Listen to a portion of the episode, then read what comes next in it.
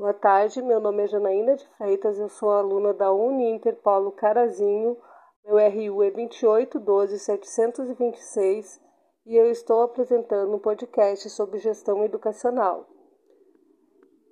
Ele foi realizado então no Polo de Apoio Presencial da cidade de Carazinho, no Rio Grande do Sul, sendo que a escolha desse formato se deu por não existirem escolas abertas nesse momento para a prática de um estágio presencial.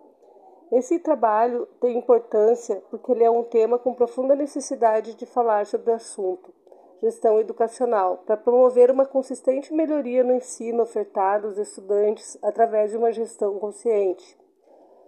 Ele irá demonstrar a importância dos gestores preparados para os novos e surpreendentes desafios pois com tantas mudanças no formato de educação, os gestores tornaram-se peças fundamentais na orientação dos docentes e discentes. Os objetivos desse projeto de extensão são demonstrar princípios e estratégias essenciais para ampliar a eficácia do processo dentro da instituição escolar, elucidar aspectos pertinentes às rotinas educacionais, explicar a importância de gerenciar bem os recursos humanos, materiais, físicos e financeiros da instituição. A educação, a educação, a educação se revela como um instrumento de transformação social, também através da apropriação do saber historicamente acumulado e de todas as conquistas uh, culturais realizadas pela humanidade. Quando a classe dominante passa a ter acesso a esses conhecimentos, então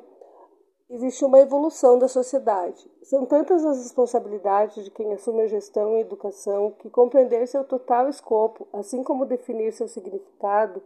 não são tarefas simples, porque orientar professores, coordenar a construção e atualização do projeto político-pedagógico, analisar os resultados de aprendizagem dos estudantes e liderar a elaboração de caminhos de melhoria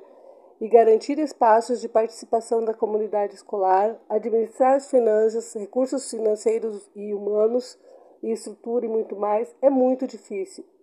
Esse é o caminho que a escola precisa trilhar na busca de espaço e de me mecanismos de participação,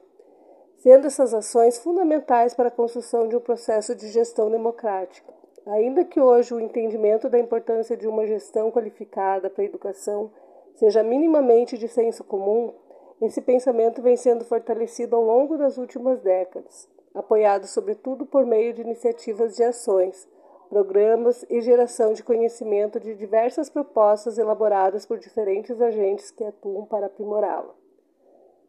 Muito obrigada pela tua participação.